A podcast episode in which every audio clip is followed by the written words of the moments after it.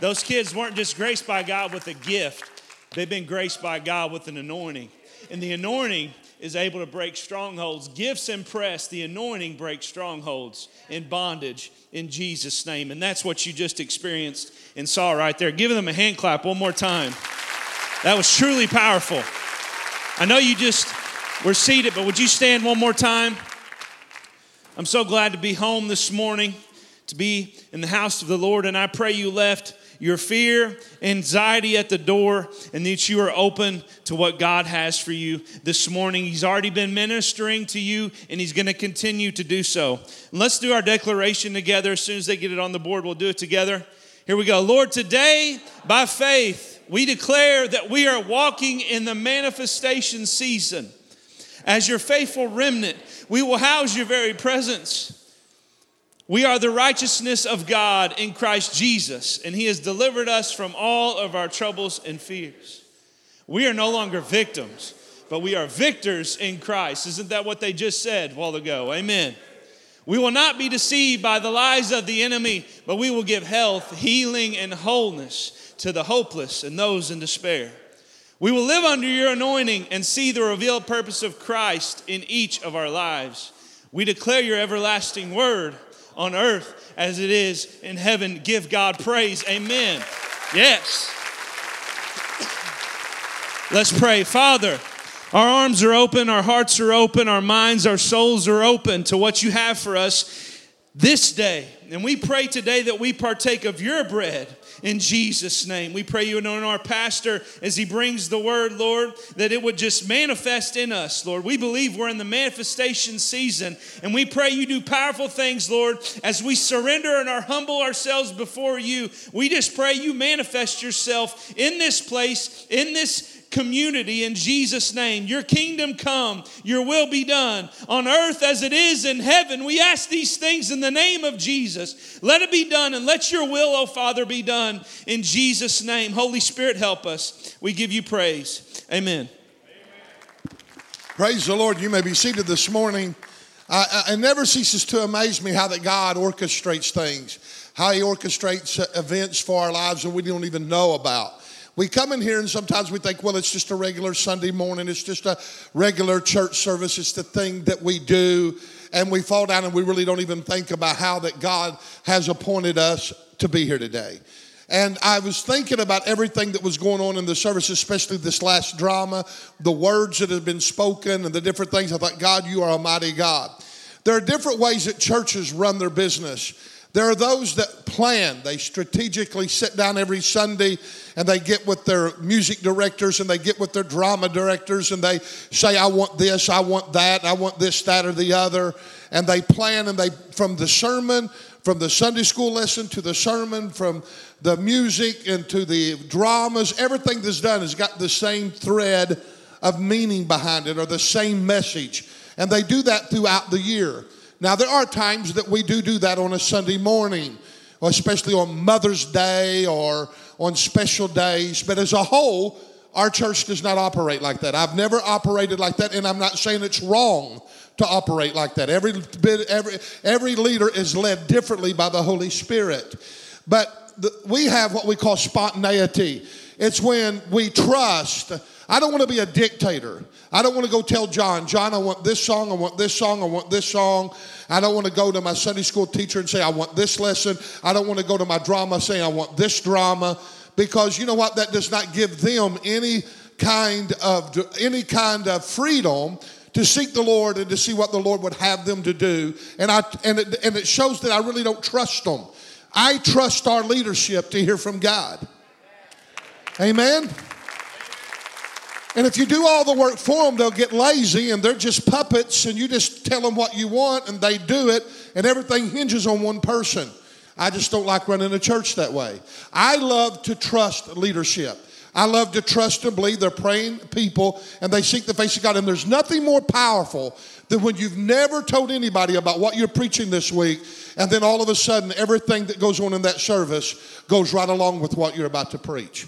And it is showing you that your leadership is in tune to what God is saying. I want to thank our leadership here today.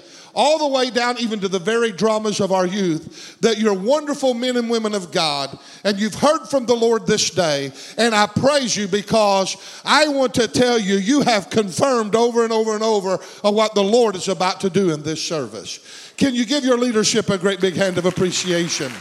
Amen.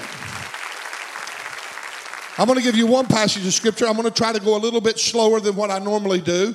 Everybody knows my mind thinks fast, and if I don't speak fast, I, I, I can't really quote the scripture they want and get in that rhythm that I like.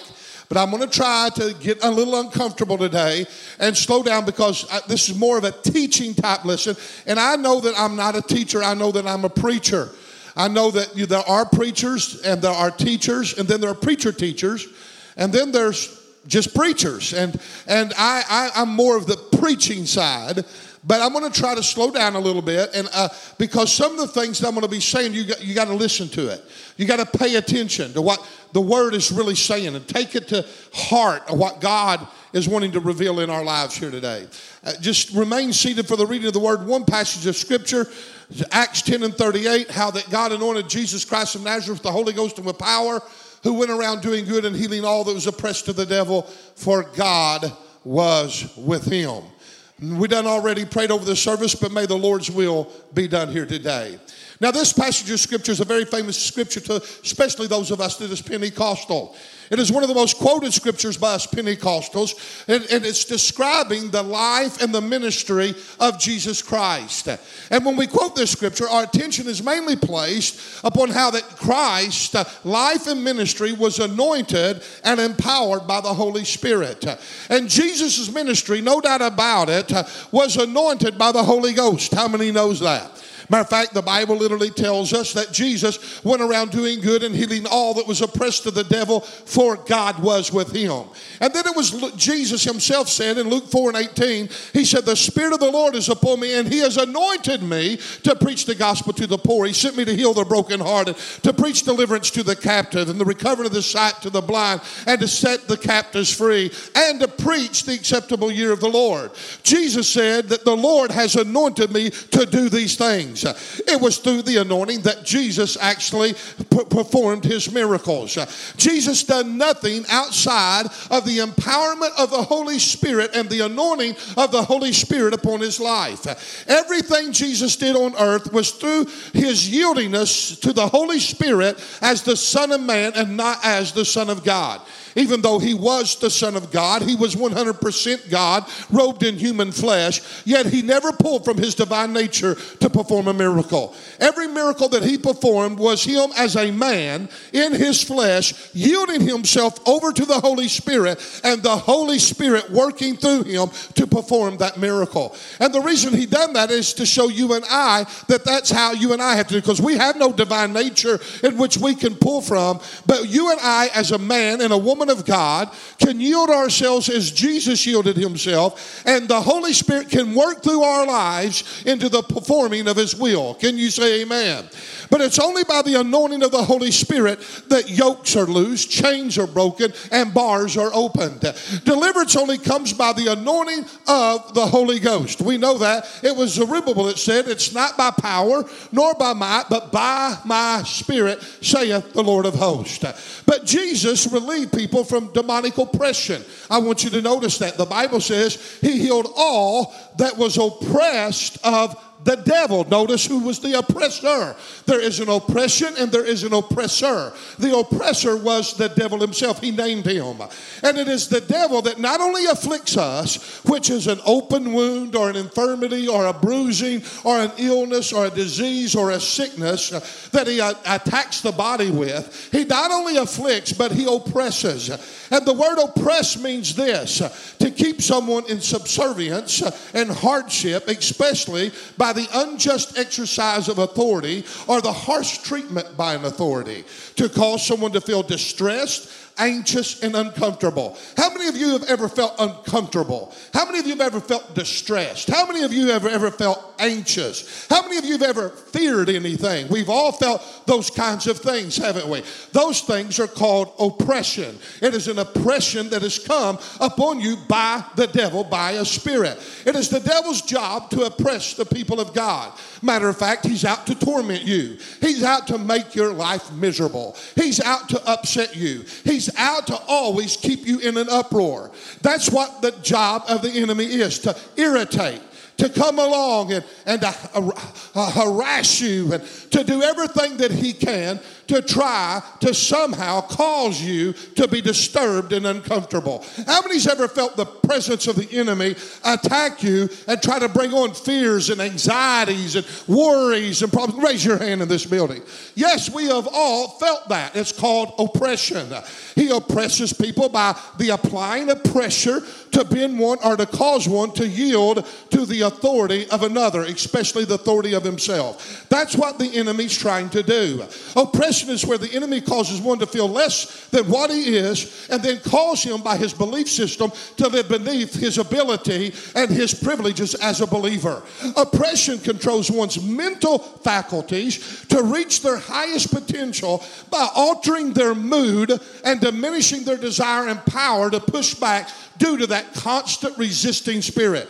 There are times in my life that I find myself being fought more than other times. You don't know why, but there are times that it seems like the enemy gets on my back and I have to deal with something every single day. Uh, it's there just hounding me, it's there just tormenting me, it's there just following me around, it's trying to buffet me. And isn't that what the Apostle Paul said? That Satan had even buffeted him, that there were times when the enemy just sat on his back and hounded him and frustrated him and, and, and hindered him and tempted him and tried him. That's what the enemy does to every single one of us as children of God. So if you're going through that, don't think it's strange. Don't think it's strange, as James said, as the fiery trials of your faith. That's the enemy's job. The devil's good at his job. If there's anything the devil's good at, it is his job to oppress God's people. But oppression controls one's mental faculties, it comes against his mind. Oppression is the battle of the mind. And there's another thing that I want you to understand that oppression is a spirit. Say that with me. Oppression is a spirit. Look at somebody and say, oppression is a spirit. One of the problems in the body of Christ is that sometimes we over spiritualize and everything's a spirit, but there's un- sometimes we under spiritualize. And I want you to know when you feel oppression, it is a spirit at work in your midst. It is a spirit that is there that's you got to recognize it as a spirit. Can I have an amen? Somebody say it's a spirit again. We all know that we are a body, soul, and spirit. That's what, our, that's what we are made up of as human beings. We have a body, we have a soul, and we have a spirit. And it's a lot easier to admit that one's uh, been afflicted physically, or, or that one is sick physically, or that he's been afflicted in his body than it is to say or to admit that he's oppressed in his soulish realm, which ends up controlling or oppressing his spirit. It's a lot easier to me to say, I got a leg ache, than to say, I'm fearful. Come on, somebody, everybody know what I'm talking about? It's easy to say, hey guys, I got a backache, I got a headache, I got this. We don't have any problem with that. But then to go say, I'm afraid, I'm depressed, or I'm full of anxiety, we don't go around saying that, do we? Why is that? Why is it harder to admit that there's problems in the soulish realm in our lives as well as there is in the physical realm? One can be sick physically and not be hindered spiritually at all. But when one is sick in his soulish realm, his spirit is always affected due to the soul being a part of the mental capacity of, uh, to think. So the soul is the center of man's emotions. It's the thing that affects our intellect. The intellect is the faculty of reasoning and the ability to understand objectively. It is the understanding of our mental process. So the soul is the center of man's emotions, the center of his thoughts, and it's the place that you and I call the heart. You might say that the heart then is the control center of man. What is it that controls you? It's your heart. It's your heart that controls you. It's where feelings and thoughts are processed that causes us to make decisions. So when we have a wounded emotion, it affects then the way we think, which in return will affect the way that we believe, and then in return, it'll affect the way that we behave. Your behavior is determined by whatever you believe.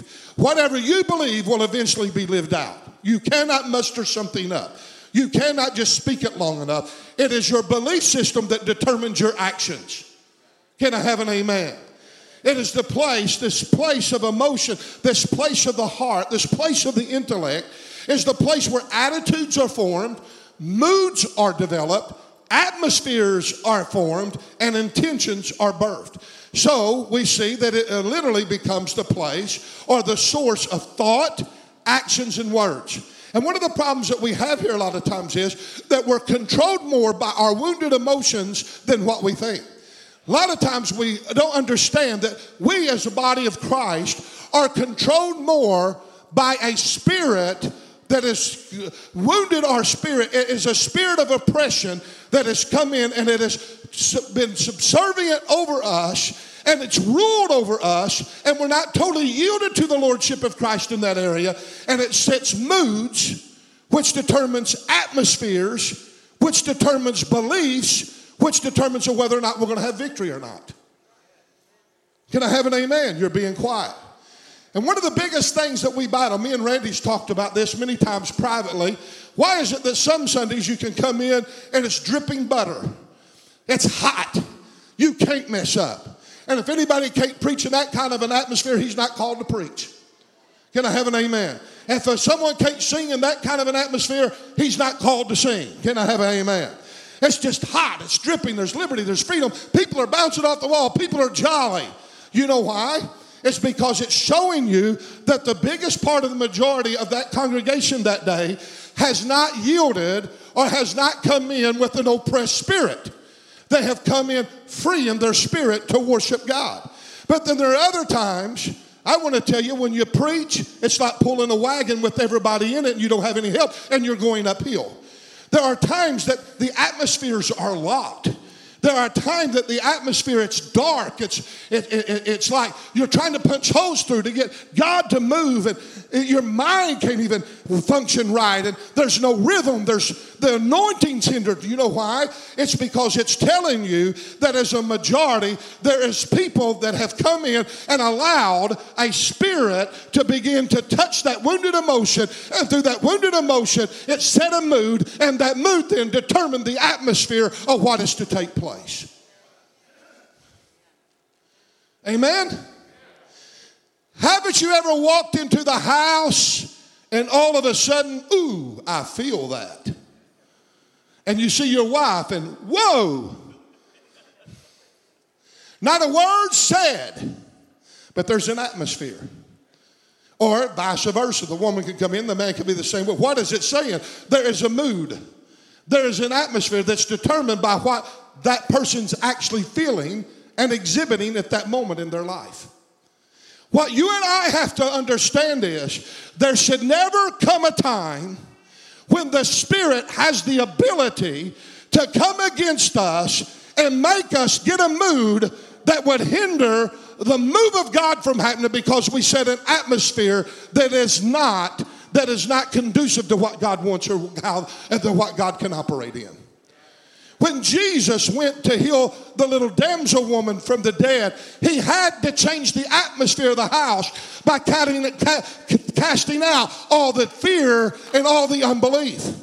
And let me tell you, God sometimes can't move, and it's not because He don't want to. It's because we come in here with a bunch of wounded emotions, and we're allowing emotions to dictate to us how we're going to enter into the presence of God. So we set a mood. It may be tiredness, it may be frailness, it may be weakness, it may be anger, it may be just I'm not in the mood for it. It don't matter. We are to crucify the wounded emotion and get ourselves into the presence of God to where God can move. If you believe that, stand to your feet and praise the Lord, whether you feel like it or not.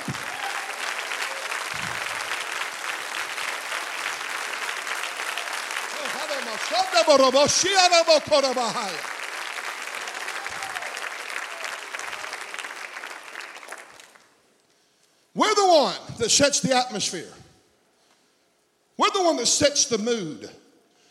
I heard an old preacher say there's two times to praise the Lord one when you feel like it, and one when you don't. Can I have an amen? Luke 6 and 45 says, A good man out of the good treasure of his heart brings forth good. An evil man out of the evil treasure of his heart brings forth evil. And then he said something very important. For out of the abundance of the heart, the centers of emotion, out of his intellect, the mouth's going to speak. Whatever's on the inside is going to come out on the outside. And honestly, there is both good and evil in us.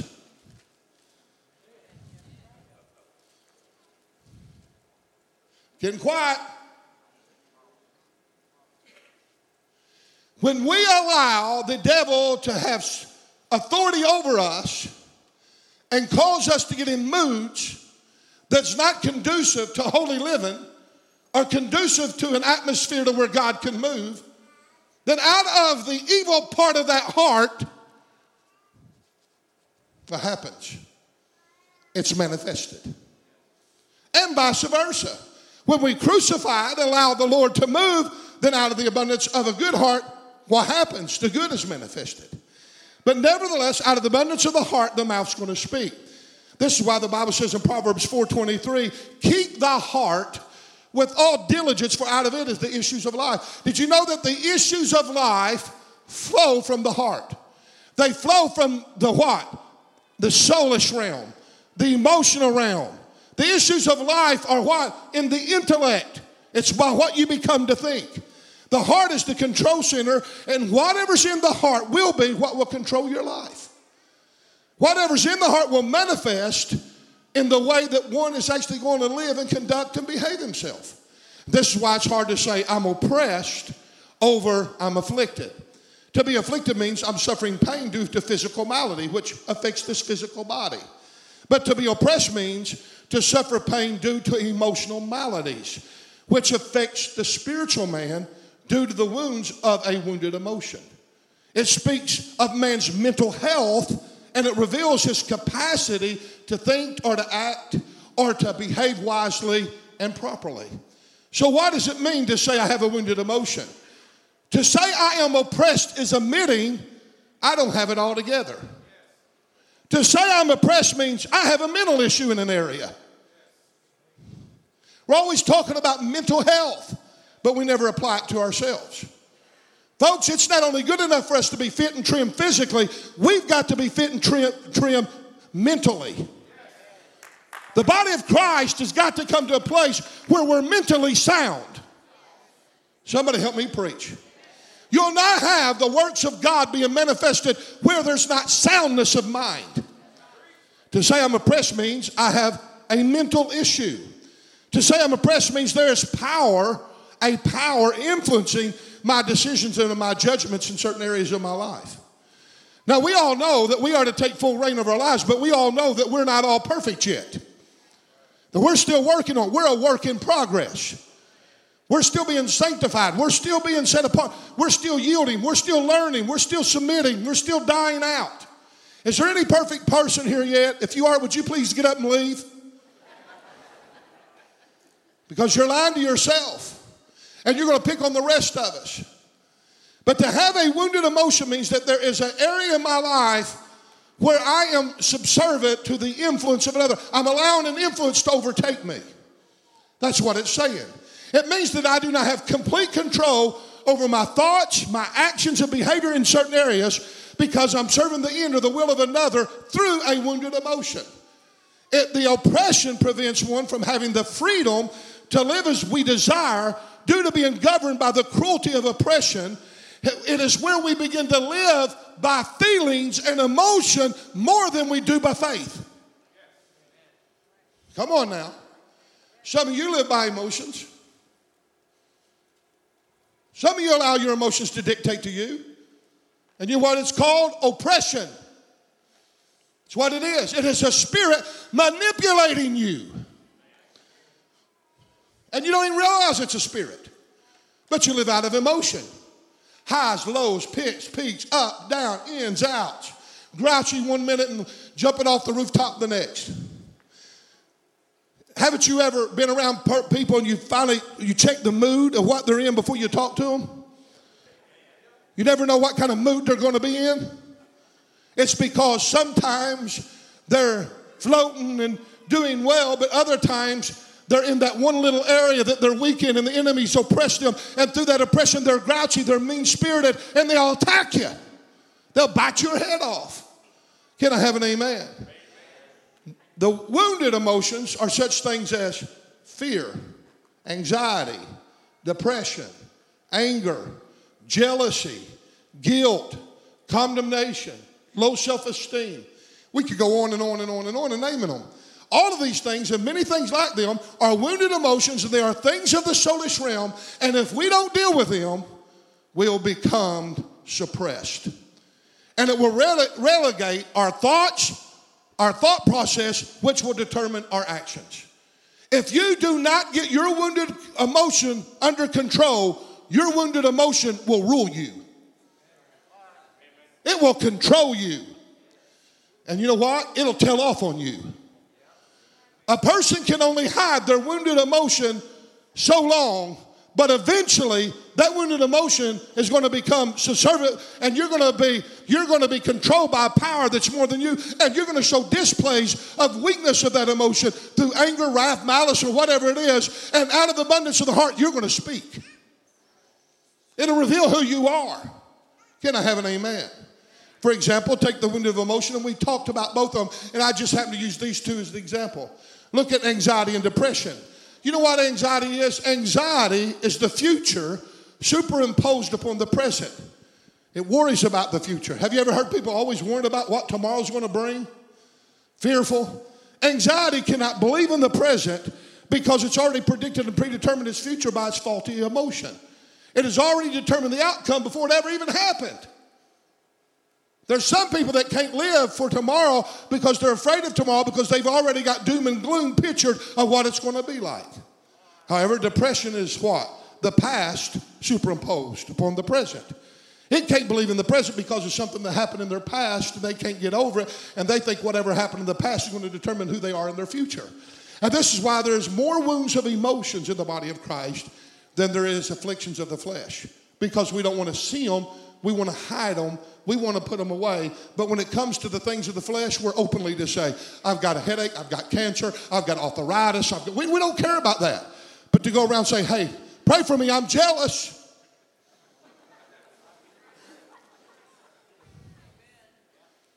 Hey, pray for me, I'm bitter. Hey, would you pray for me? I just hate that guy.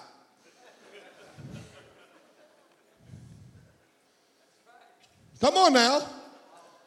Why is it so easy to come up and say, hey guys, I got the ugly thing called cancer? But you don't want to come up and say, hey, I got the ugly thing called anxiety.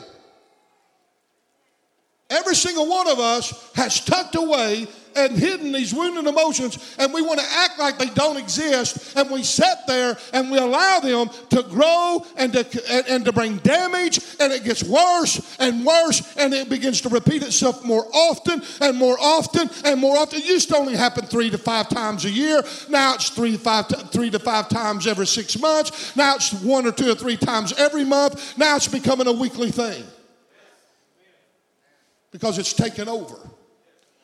Come on. And then, if you're not careful, not only will it be that one wounded area, but it'll rub off to the other areas and other things will be added. And you'll become a miserable bound person. The afflictions of flesh does not deal with our mind issues. It deals with our physical issues. We need to quit hiding and suppressing and denying and covering up our wounded emotions and become free and admit we've got a problem. I've got a problem in this area. There's nothing wrong to be embarrassed to say, hey guys, there's an area in my life I don't have it all together as of yet. There's nothing wrong with saying there's a part of my mental capacity that I do not have full control over and the enemy has an edge on me. Would you pray for me in this area? Come on. There's nothing wrong to say, Lord, heal me of my mental state, my mental state, and make me whole. But we want to hide it. Don't want to deal with it because to deal with it is saying we have mental problems. Well, what's the difference between mental health and physical health? They're the same.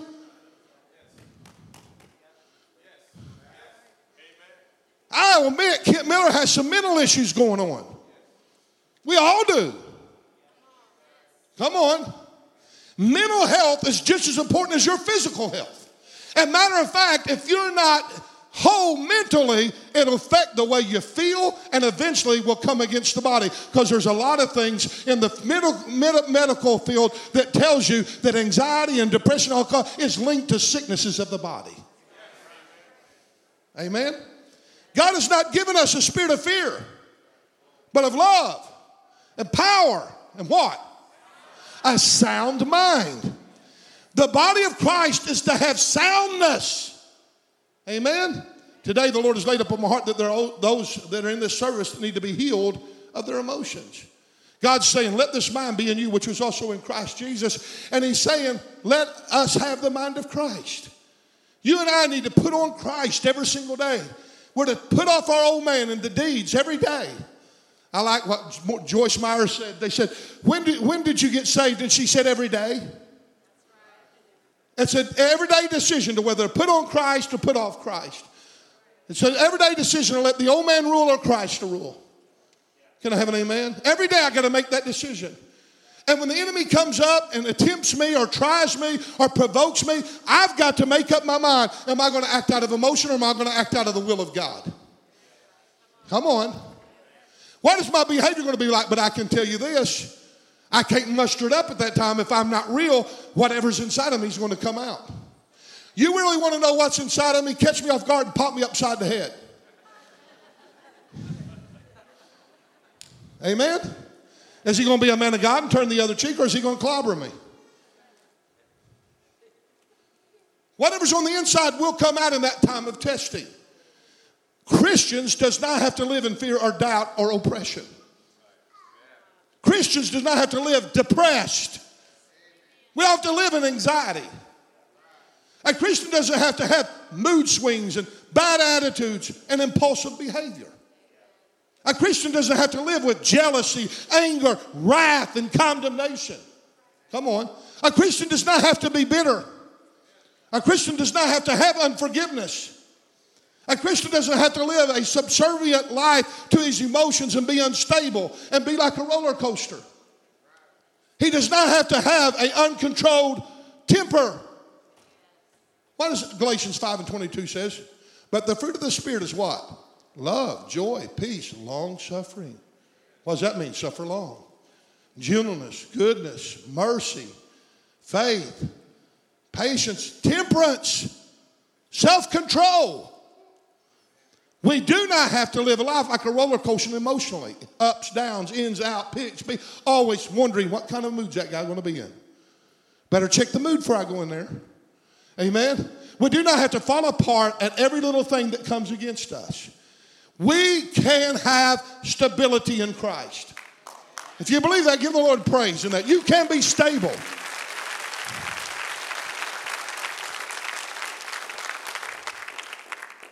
We don't have to be governed by our fears, tormented by our doubts, controlled by our wounded emotions. We do not have to be erratic in our behavior. We do not have to, we do not have to be unpredictable, have mood swings that destroys our testimony and cause people to shun us. I hear all the time people say, I don't have any friends. Well, you better be checking out why. Amen? I'm going to be honest, I'm not going to hang around somebody that's got a bunch of emotional problems. It'll get you down. It'll destroy you. I'll help them. I'll minister to them. I love them, but they're not going to be my mainstay. We don't have to, we do have the right as a Christian to possess a pure heart where the issues of life flow. You and I can live free, folks. Come on, somebody help me preach. Matthew 5 and 8 says, Blessed are the pure in heart. They're the ones that see God. They're the ones that understand God. They're the ones that sets an atmosphere, a temple for the inhabitation of God. They're the ones that have the Spirit of God operating in their life. A Christian cannot fully operate in faith when oppressed by, and he's wounded in his emotions. There is vision in faith. Did you know that? Did you know faith holds on to purpose? And did you know that faith has a reality to it? They always talk about faith and reality. Well, let me tell you, faith has a reality to it. People of faith are visionaries. And let me tell you, they see what is unseen as just as tangible and real as the things that are seen. I don't see a lot of things, but I know they're real. They're reality to me because I see them through the eye of faith. Hebrews 11 and 1 says, Now faith is the substance of things hoped for and the evidences of things not seen. Am I going slow enough? It's killing me.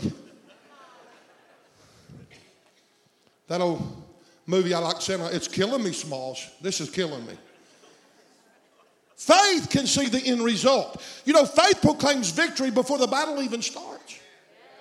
I don't have to be wounded in my emotion because there's an army coming against me. Though the enemy comes in like a flood, yet God raise up a standard. Amen? Though a thousand five, though a thousand fall by my right side and ten thousand by my left side, yet it shall not come nigh me.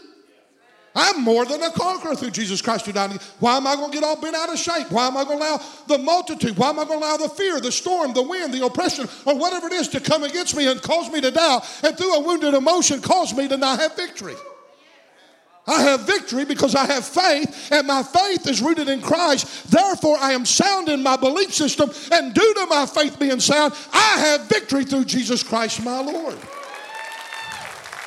Amen. Faith is a visionary channel that gives birth to the things unseen. Faith, our lives in church is only as strong as our vision and our belief system. You know, we don't have a we don't have a life problem, we have a belief problem because whatever you believe is what you live. Amen. Our faith is the thing that governs our lives, and wounded emotions affects that faith. Wounded emotion causes instability to our faith, which blurs our vision and distorts our belief and cannot let us see true reality in the Spirit. Therefore, it hinders our victory and it causes us to become sporadic in our faith and thinking, which in return diminishes the way that we live and the way that we operate. Emotional instability is the number one illness among Christians above the physical maladies of life. And the reason that we don't want to admit that we're oppressed because the word oppressed is a very ugly word, and if we're not careful, we'll think people will think that we're possessed. I want to tell you, you're not possessed by a demon because you have a little problem in an area that you've not fully got control of. It's called oppression. And you'll never be delivered or free from that oppression until we see and admit confess that we are governed and that we are oppressed by a spirit and we need to take control over it and take the authority that Christ has given us. Until we deal with that wounded emotion, we will try to hide and conceal it, tuck it away, and we'll never be free. Never. And even though we try to hide and conceal it, it will reveal itself. Jesus had full control over his emotions. And his life was steadfast, unwavering, and consistent all the time. He was the same no matter what kind of circumstances you found him in. Whether he was in the temple, whether he was in the storm, whether he's being attacked, whether he's being beaten, whether he's on the cross, didn't matter where you found him and what circumstance you found him, Jesus was the same. Matter of fact, he was the same yesterday, today, and forever. And we want to equate that always to miracles, don't we? Well, what he done in the past, he'll do in the future. You know what that scripture is really saying? That no matter where you sing Jesus, in church, out of church, in good times or bad times, he was the same. His life was consistent. His life, he had persistence. He was determined to do the will of God. He said, My meat is to do the will of the Father who sent me and to finish his work. I am so focused on what Jesus never got caught up in emotions. I don't like it here. They're picking on me. I'm going to run to Rome. Jesus never even visited Rome. There's no record of that. Jesus was so determined to do the will of God that he come down in the middle of a hot seat and endured the suffering and the pain, even all the way to the cross, but yet he stayed steadfast. Never changed, never wavered. Come on. He had full control over his mental capacity to think and to behave himself. That word, he's the same yesterday, today, and forever. Yes, what, what he done yesterday, he'll do today. But I want to tell you, it's telling us more that Jesus had full control of who he was, and he had full control of his mind, and he was steadfast. And no matter where you've seen him or in what circumstances you've seen him, he had full control. Can I have an amen? His life was not erratic, changing with every little wind of opposition. Every time a tide rolled in, he didn't get on the bandwagon, he didn't chase dreams. Come on. He wasn't radical in his thinking and wasn't jumping over here, jumping over here, jumping over there, doing this, doing that, whatever felt, felt at the moment the right thing to do. In the bed seat of nothing but torment and affliction. He was steadfast. And yet, you know what happens to us? We get a little bit tormented. We're ready to bail ship. When we think of this verse of our text, when we think of the verse of the text, we, we, we think of the anointing, the power, and the miracles and the supernatural that Christ done. I want to break this down a little bit. Acts 10 and 38, how that God anointed Jesus Christ of Nazareth with the Holy Ghost and with power, who went around doing good and healing all those oppressed of the devil. That's as slow as I can quote it. Sorry. What we fail to see is that Jesus' main ministry was not signs, miracles, or open displays of the supernatural. That ain't what that scripture's saying. Oh, yeah, it is. He went around healing all the oppressed of the devil, for God was with him. You know what his main ministry was? He went around doing good. That was his main ministry. Some of the healing of the wounded emotions among the people was simply the good that Jesus done among them. Hello? Did you know that it's just as important to uplift a wounded life with an encouraging word than it is to resurrect a life from the dead? Proverbs 16 and 24 says, Gracious words are like a honeycomb. Say honeycomb. Sweetness to the soul. Say soul. The, the soulish realm, the mental realm, and its health to the body. Did you not see what that said? That it's just as important to speak a word of kindness to a wounded spirit than it is to lay hands on someone and see them healed of a wounded, bo- a wounded body. Amen? But we get this thrill about, oh, he's healed in the name of Jesus. But yet, God says it's just as powerful for me to say, honey, everything's going to be okay. You're the righteousness of God in Christ Jesus. And lift them up, give them encouraging, and it heals their soulish realm. It's like a honeycomb, sweetness to the soul. And what did the Bible say?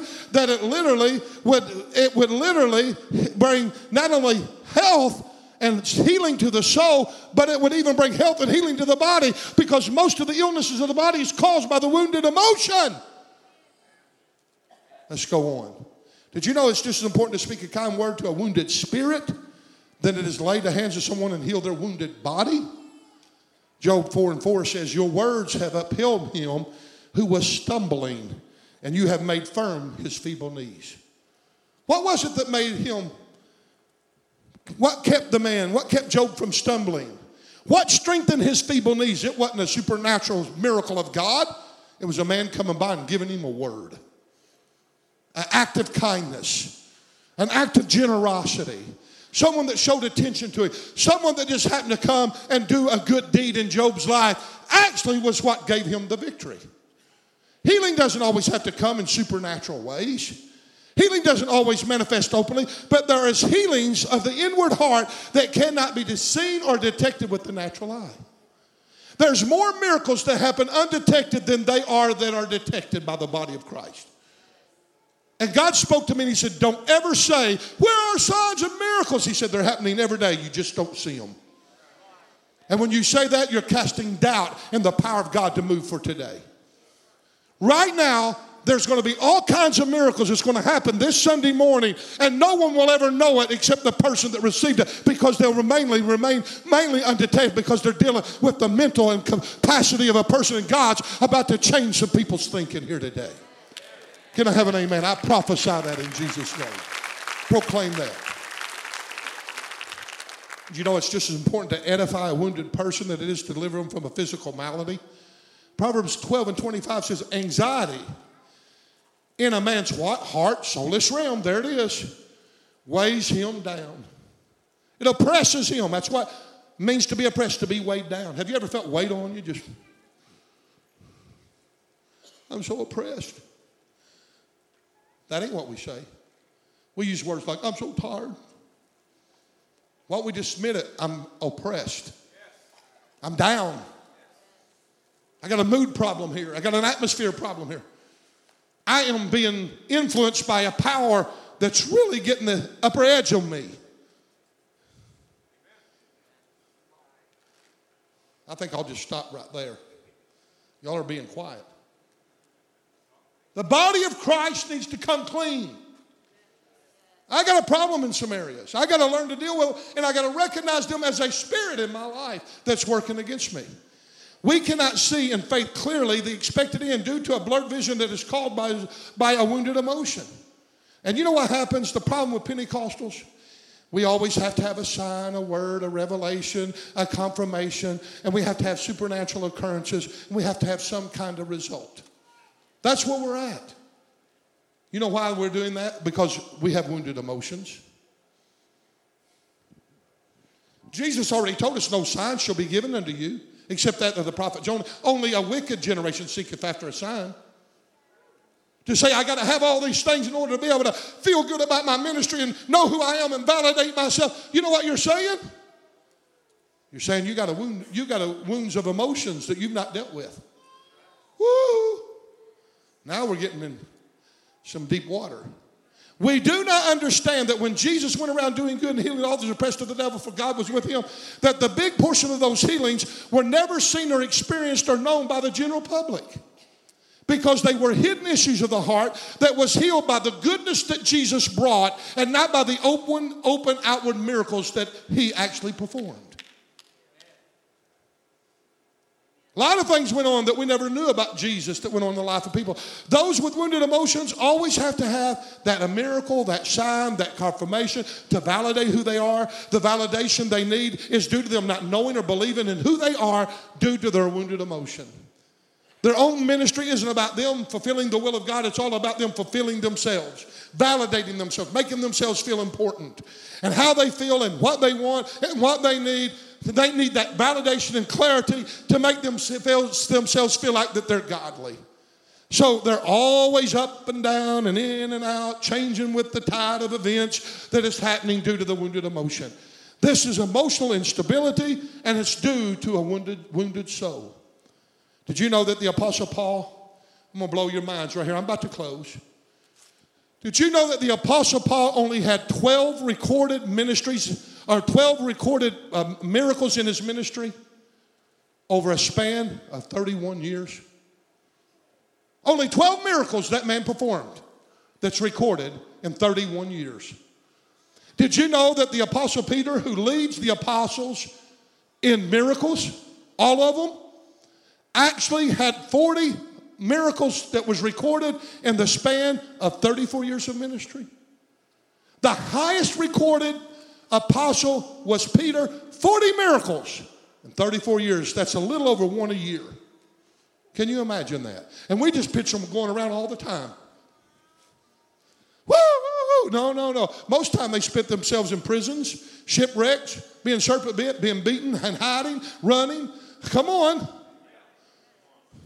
We don't ever see that side of their lives. In 34 years of ministry, I can honestly say that Kent Miller's probably seen around, I tried to count them, around five miracles in 34 years that happened right before my eyes with me laying hands on somebody. I can tell you three of them, and two of them, they're, they're borderline miracles. They're right there as a miracle. I'd say they are. So there's about five of them. In 34 years of ministry, I've only seen five. Where I laid hands and immediately something, boom, a miracle took place. Only five in 34 years. Now I've seen thousands of healings. I've seen thousands of things where we prayed things through. I've seen where God moved things. I've seen where God moved mountains. I've seen where God done miraculous things over a span of time. I've seen where God worked things out. I've seen where God was working on our behalf through a process. I've seen all kinds of that. But to just say I walked up and laid hands on something and immediately something happened about five times in 34 years. I got a good friend, been in the inner city for years and years and years working and uh, uh, among horrible odds, faced horrible things. And he asked me that question How many miracles have you seen in your, your, ministry? And I said, Well, I can count. And I started counting. I said, Four, five of them. And he said, I said, How many have you seen? I thought it'd be way up there because where he served. He said, I've not ever seen one in, in 30 some years of me. I've never seen a bona fide miracle. He's Church of God, one of the greatest preachers, preaches camp meetings, everything else. He said, I've never seen, by the works of my hands, laying on someone and seen a bona fide miracle. But yet, he said, I've seen people come from the gutter and become a great preacher. I've seen over a period of time God work on people. I've seen miracles in all other ways, but for an instantaneous miracle, I've never seen one. The biggest percentage of time, the lives of the apostles were not performing miracles, but they were just going around doing good. Just like Jesus. More were touched and changed and empowered and discipled by their good works than they were from their miracles. Matter of fact, when Jesus quit doing the miracles, the multitudes forsook him and fled. It didn't stable anybody by doing a miracle. They were seeking after signs when he quit feeding the multitude, when the loaves and fishes were gone. 90% of his church left him. Hello? When are we going to see what we're doing is essential? What you're doing is essential. Babysitting that child is essential. Taking care of your neighbor is essential. Going into prayer meetings is essential. Can I have an amen? When are you going to see that everyday, common, ordinary gestures of goodness is anointed and produces more results for the kingdom of God than miracle signs and wonders? God is a good God. As a matter of fact, you know what? The Bible says in Romans 5 5, it's the goodness of God that brings us to repentance. It ain't the miracles. As a matter of fact, you remember when the rich man went to hell and he cried out, Lord, send Moses back to my brothers and they'll believe. He said, even if I'd send Moses back from the dead, they wouldn't believe. It ain't a miracle that's going to establish the church and bring revival. It's when people learn that they are essential, that they are anointed, that they're called of God, that they're whole, that they're the righteousness of God in Christ Jesus. And what we have is what God has given us to bring about the expected end and the results of victory for the body of Christ. Revival comes when we buy into good works for the glory of Jesus Christ. Everyday living, being sound in mind and not sporadic, up and down and inconsistent. That'll speak volume to people. Ephesians 2 and 10 is our true call, for we are his workmanship, created in Christ Jesus unto good works, which God has before, before ordained that we should walk in them. We are ordained to walk in good works. Hebrews 10 and 24. And let us consider one another and pro- provoke to love and good works. How many of us go around telling everybody, get busy, get to work? That's what the Bible tells us to do. James 2 17 and 18. Even so, faith, if it has not works, it's dead, being alone. Yea, a man may say, Thou hast faith, I have works. Show me thy faith without thy works. I'll show you my faith by my works. Titus 2 and 7. In all things, showing thyself a pattern of good works. In doctrine, in, in, in showing uncorruptness, gravity, and sincerity. In other words, Paul told Titus, it's just as important to have good works as it is to be sound in doctrine. Matthew 5 and 16, what did Jesus say? Let your light so shine before men that they may see your good works and glorify your Father which is in heaven. When are we going to understand that what we do is just as essential and important than the performing a miracle or doing some kind of a supernatural thing for God?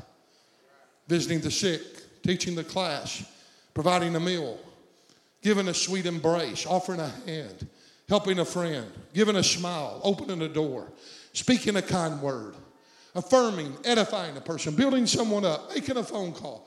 Jesus said, even if you give a cup of cold water in my name, you're not going to lose your reward. As a matter of fact, the woman with the little mite that gave all that she had, he said, wherever the gospel is preached, this is a, stories in here is a memorial for her. I could go on a holiday in wood. There's an old man in our community, and I preached on him many times. 90 some years old, very superstitious man, caught up in a superstitious realm. Lived in an old shack, no running water, no electricity. The floors were gone out of the old house. He lived with a dog, and uh, it was nothing but complete filth. And all he had was uh, that little three room home, four room home. Three of the rooms were uh, shut off, and he'd throw his garbage in the other rooms that was piled to the ceilings because he had no way of getting rid of it. And him and his dog lived in the living room, and they shut it off with plastic and had an old wood stove. And that's where he lived with coal oil lamps. And he was a very superstitious man. I could tell you things he'd done that was spooky. Walking to town and going to a church and tapping around it with his cane before he had passed it and do all these different kinds of things. I got interested in the old man after I got saved. Went down to his house up in the middle of the winter. It was cold, cold, cold. And I would try to get in his yard. To, I'd say, let me help you haul in some wood. No, get out of my yard. He'd sit there and he'd guard his property. He wouldn't let me even step in. Next day I'd go down, hi Chester, how you doing? He'd just, who are you? And I'd tell him and and he'd say, What do you want? I said, I just want to come and help you haul in some wood. No, get out of here. And I'd do that over and over and over and Dover.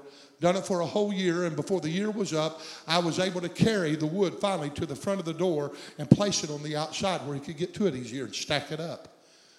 And one, the year passed, the next year I started the process again. And I started again, and I had to start from the road again. Then I ended up at the door again, and it got real, real cold that second year at the end of February. It was about minus some two or three degrees. It was so cold in the old house. And he finally said, Could you put that by the stove? And I said, Yes. And I carried it in, and immediately he got me out of there. The next day, I carried more and more, and before long, I carried in the gospel of Jesus Christ and was able to sit at a table with him and see the man gloriously get saved by the power of Jesus Christ. Just good works. Just good works. When we don't see the big picture that what we do is essential and important, we abort the mission of the church. The daily trenches of life is where the anointing is at. Therefore, the anointing can only be captured when one is faithful persistent, consistent, and steadfast. When they're teaching that class and they don't quit. When they're driving that bus and they don't quit. When they're going to that prayer meeting and they're faithful to it all of the time. They're steadfast in what they're doing. Zechariah said, Don't despise the day of small things. I wished I had time to finish this message. But I'm sure that when Jesus fed the 5,000 with that little boy's lunch, everybody didn't understand that was a miracle. Had no idea that it was. Did you know that? 5,000 people sitting out there and they divide them up in groups of hundreds and fifties and the disciples gets a basket and starts giving them food. They're just seeing food come out of a basket. You know where the food came from? Two loaves of fish, two small fishes and five loaves of bread that came from a boy who gave good works. They were fed by good works more than a miracle that was performed by Jesus. You and I got to understand that we got some wounded emotions. My steps are ordained of God every day. So every day of my life is essential to God's playbook in my life, not just sometimes. I am effective, I am anointed, I'm, I am making changes. I am just as anointed mowing my neighbor's grass than I am here casting a demon out of somebody. I'm just as anointed going to the hospital to visit somebody than I am raising somebody from the dead. I'm just as anointing giving somebody a kind word and loving on somebody and being patient with them, probably more than that, than I am doing some kind of a supernatural miracle by the gifts of the Spirit. Today, God wants to heal people of wounded emotions. They want you, God wants you to understand that you're the anointed of God in Christ Jesus. Always, every day, and not just sometime or a part of time, but every time. When you rise up in the morning, you got to believe that your steps are ordained of God. Did you hear me? When you get up in the morning, you're anointed. Say it, I'm anointed. Whether you're calling down fire, or whether you're weeping with those that weep, rejoicing with those that rejoicing, or whether you're help painting somebody's house, you're just as anointed doing the good works as you are performing those miracles. The scripture I'm going to leave with you, I'm going to have you to stand. The Bible tells us in the book of Psalms that goodness and mercy shall follow me all the days of my life. You know what that means? Everywhere I go, I'm leaving a path of goodness and I'm leaving the testimony of mercy. And that goodness and that mercy is going to be what's effective in my life. I'm going to be known more by what I've done pastoring than any of the miracles are the gifts of the Spirit that's worked in my life. You know what they're going to remember? Man, when I needed Him, He was there. Come on. You know what they're going to remember? He gave to me when I didn't have no money. He hugged me when I needed that embrace. Come on. Quit trying to be better than the Apostle Paul, who only had 12 recorded miracles in his own ministry. Get plugged in and say, I'm not going to let this stuff control me. I am who I am. And every day that I walk up, something big does not have to be happening.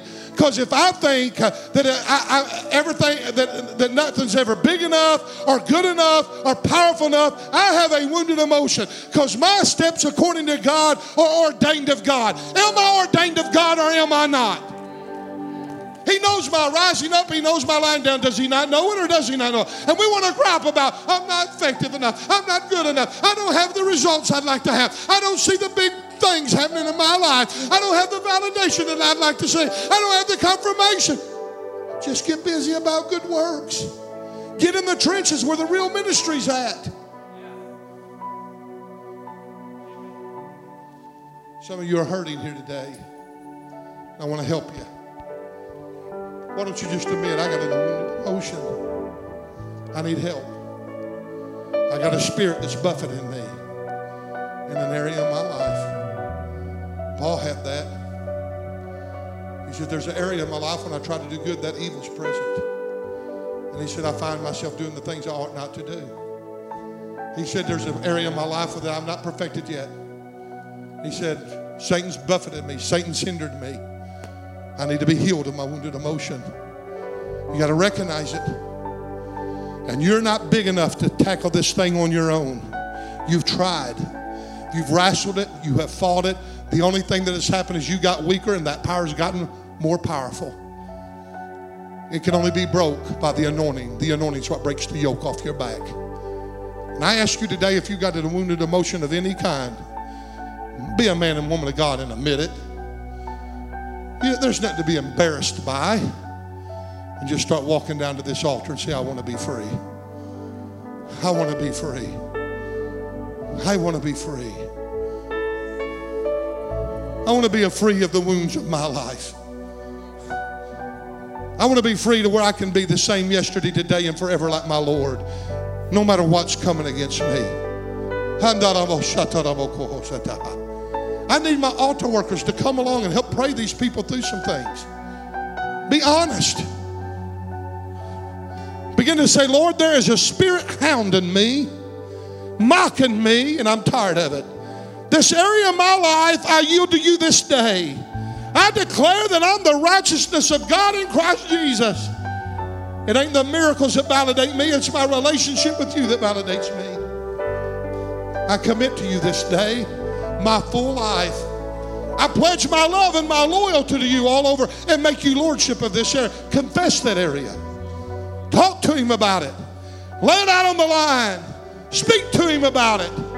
Tell him you're bitter. Tell him you're unforgiving. Tell him I, am uh, I'm depressed. Tell him whatever it is. And if you don't even know what it is, I don't even know where it's at, God, help me from this day forward to find it out. Come on, I need some more altar workers, council members leaders, friends, family. These people need love. They don't need criticism. They don't need a confirmation. They don't need a word. They don't need a revelation. They need uplifting. They need love here today.